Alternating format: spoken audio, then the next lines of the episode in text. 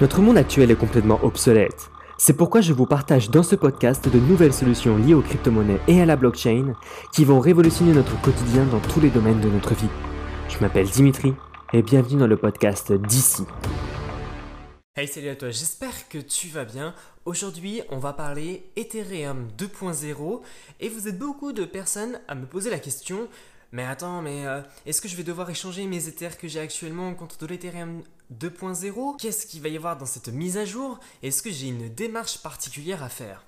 Je réponds à toutes ces questions dans cette vidéo. Allez, on y va C'est parti. Alors la mise à jour d'Ethereum 2.0, l'équipe a commencé à y réfléchir euh, environ des années 2017 euh, et elle se faisait attendre cette mise à jour parce que bah, depuis 2017, il y a eu quand même l'événement de CryptoKitty. Il y a aussi l'événement de la DeFi cette année, euh, aux alentours de été 2020. Et donc, les développeurs ont pris un peu plus de temps pour développer cette nouvelle euh, version d'Ethereum 2.0 pour les termes techniques, etc., que moi personnellement je ne connais pas parce que je ne suis pas développeur. Donc, dans cette vidéo, je vais euh, vous faire un petit résumé de cette mise à jour. Alors, avant de commencer cette vidéo, je tiens à noter que je ne suis pas développeur. Donc, je tiens à préciser à prendre les informations avec des pincettes. Pourquoi? Parce que je peux dire des fausses informations par rapport à ce que moi j'ai compris. Donc, faites attention, vérifiez bien les sources. Je vous donne les sources dans la description de cette vidéo si vous voulez en savoir plus. Et donc, si je fais une erreur, dites-le moi dans les commentaires de cette vidéo et je ferai la mise à jour si au cas où il y a une erreur dans mon article de blog. Pareil, dans la description de cette vidéo si vous voulez en savoir plus. Avant d'aller plus loin dans les détails, je voudrais faire un petit récap. Le lancement de Ethereum 2.0, c'est ce qu'on appelle Serenity. Et dans cette mise à jour, en fait, nous avons Beacon Chain qui va être vraiment le cœur du réseau Ethereum. C'est ce qui va gérer en fait tout ce qui sera en dessous. Et ce qui est en dessous, c'est les shards de chain qui vont prendre les transactions. Pour le lancement de cette version 2.0, il y a un prérequis, parce que le prérequis, c'est de stacker, stocker les Ethereum pour le lancer. Parce que cette mise à jour va se baser sur le proof of stake, la preuve de travail. Parce qu'actuellement, l'Ethereum n'est pas sur du proof of stake, mais il est sur du proof of work, à l'heure où je tourne cette vidéo, bien évidemment. Alors, petit récap pour ceux qui ne savent pas faire la différence et qu'est-ce que c'est le proof of work et les proof of stake. Mais en fait, le proof of work, pour être simple, c'est le plus fort qui gagne. Ça veut dire que nous aurons des machines qui vont avoir une certaine puissance de calcul et plus un groupe de machines ou la machine en tant que telle sera plus forte, plus elle aura des gains pour être récompensée pour avoir validé un bloc. Un bloc où il y a toutes les transactions. Et c'est en fait la première machine qui valide un bloc qui est récompensée. Mais là, on va passer sur du proof of stake. C'est totalement différent parce que c'est la preuve d'enjeu. Pour faire simple, tout le monde sera égal, tout le monde va devoir posséder une certaine quantité d'Ethereum sur leur wallet. Ces personnes seront des validateurs et ils vont tous valider un bloc de la blockchain Ethereum. Tout simplement. Mais le prérequis, c'est de posséder une certaine quantité d'Ethereum. À l'heure actuelle, euh, je vous fais cette vidéo parce que le 5 novembre a été annoncé dans une mise à jour, euh, mise à jour 19 d'Ethereum 2.0 sur le blog officiel de la fondation Ethereum, a été décrit une date le 1er décembre 2020 pour le lancement officiel d'Ethereum 2.0. Sauf que ce lancement doit se faire si, je dis bien si, la quantité d'Ethereum requis est bloquée sur un contrat. Si elle n'est pas bloquée, le lancement sera retardé dans les semaines ou les mois à venir. À l'heure actuelle, euh, nous sommes à, euh, il me semble, 13% d'Ethereum bloqué, le smart contract officiel. Pour lancer cette version, nous devons bloquer, euh, il me semble, c'est environ 500 000 Ethereum ce qui représente environ 16 000 validateurs. Autrement, cette version Ethereum 2.0 ne sera pas lancée, du moins elle sera retardée. A noter que avant le 1er décembre prochain, la quantité d'Ethereum doit être bloquée 7 jours avant le 1er décembre. Le cofondateur d'Ethereum, que vous connaissez tous, Vitalik Buterin, a déposé 32 000 Ethers sur le smart contract ce qui représente 1,4 million de dollars. Maintenant, passons dans le détail. Il y a quatre phases dans l'Ethereum 2.0. Alors, la phase 0, la Beacon Chain, comment ça va se passer? Alors, cette phase 0 qui devrait commencer environ, hein, si tout se passe bien et si toutes les planètes sont réunies, décembre 2020 mais cela peut être repoussé dans le temps si euh, bah, la quantité Ethereum n'est pas bloquée. La Beacon Chain, ça va être vraiment un registre d'adresses de validateurs, l'état de chaque validateur du réseau Ethereum 2.0 et des liens vers les shards, les fragments, les fameux fragments euh, qui vont prendre en charge les transactions. Si vous souhaitez participer à la validation du réseau Ethereum 2.0, vous le pourrez, mais cependant vous allez devoir bloquer 32 Ethereum sur le smart contract officiel du lancement d'Ethereum 2.0. Alors, vous le retrouverez en détail dans la description de cette vidéo. Mais dites-vous une chose, que vous ne pourrez pas retirer ces 32 Ethereum avant la phase 2, donc environ 2022. Dans la phase 1, nous aurons la shard chain qui sera lancée en 2021.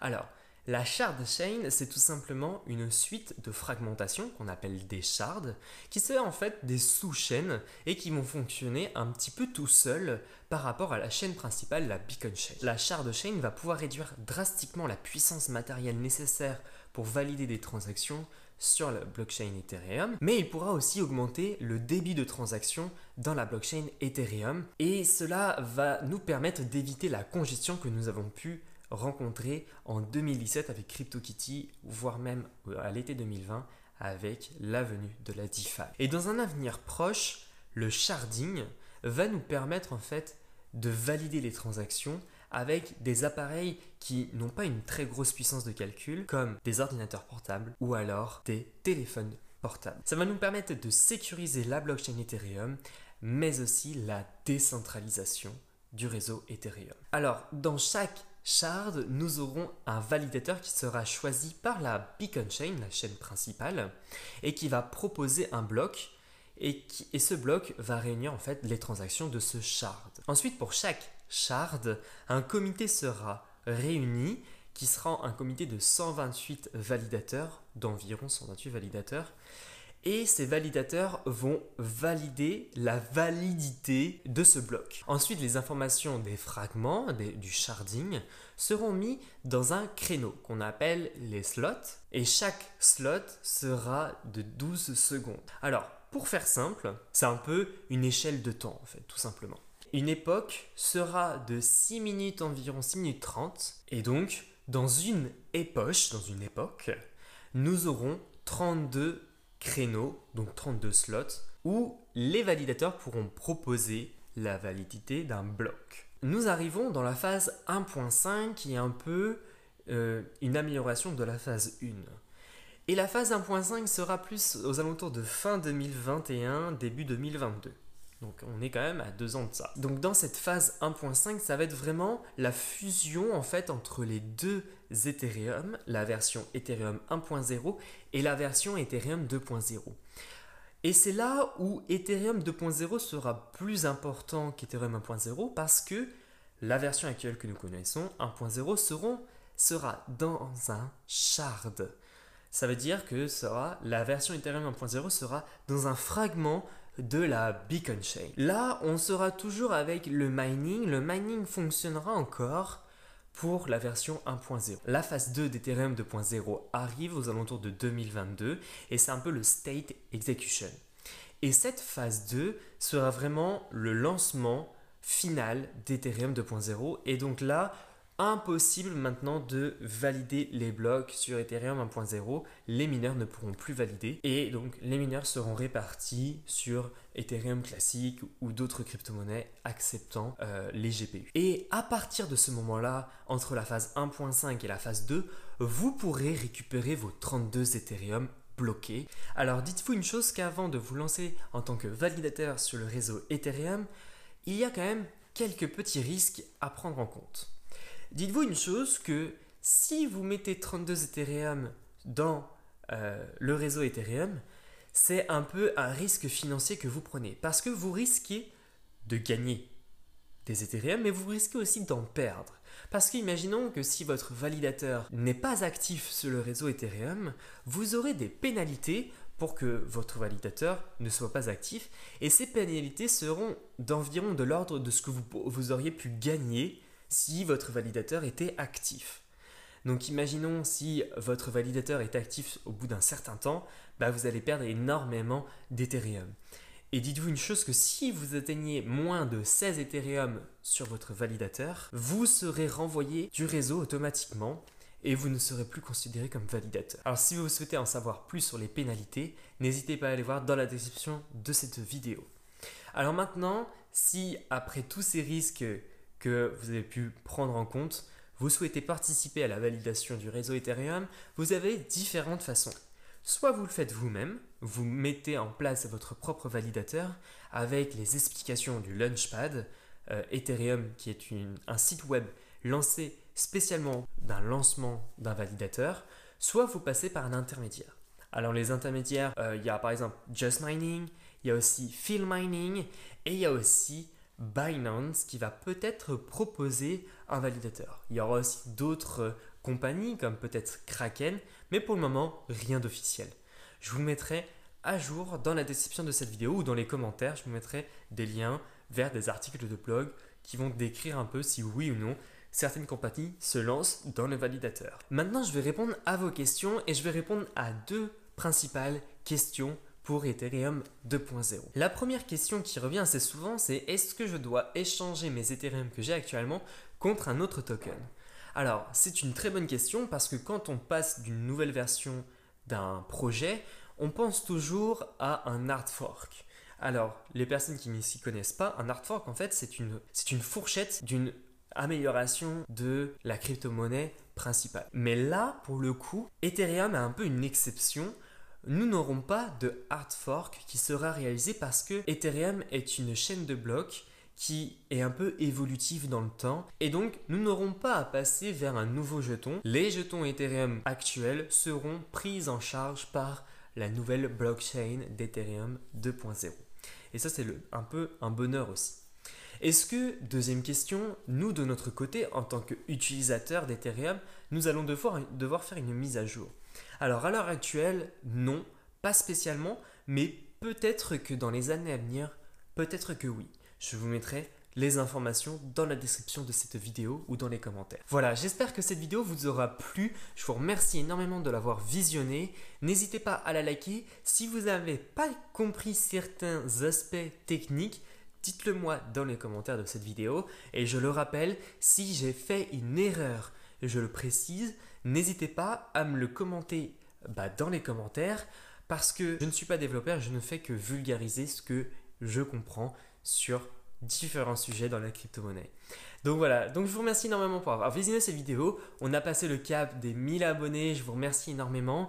Et si vous souhaitez euh, investir et commencer à investir bah, sur Ethereum ou sur le Bitcoin, n'hésitez pas à aller voir dans la description de cette vidéo où je vous ai mis une formation totalement gratuite. Vous allez retrouver en fait comment acheter du Bitcoin ou de l'Ethereum, comment le stocker avec la compagnie Verify basée sur Montréal, avec les différents wallets qui sont de plus en plus sécurisés ou non. Et ensuite, je vous montrerai comment utiliser les cartes bancaires Bitcoin ou Ethereum et comment utiliser vos crypto-monnaies dans la vie de tous les jours avec un comparateur de cartes. Donc n'hésitez pas à aller voir dans la description de cette vidéo et en plus j'ai mis à jour mon petit comparateur de cartes. Donc voilà, cette formation elle est totalement gratuite, n'hésitez pas à aller voir dans la description de cette vidéo. Merci énormément et puis bah, moi je vous dis à la semaine prochaine pour une nouvelle vidéo.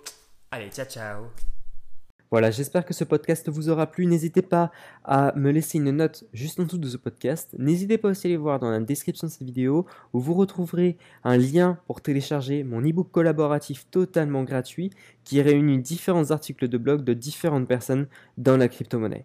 N'hésitez pas aussi à aller voir sur mon site dit-ci.fr où vous retrouverez différents articles de blog en lien avec mes vidéos de ma chaîne YouTube d'ici.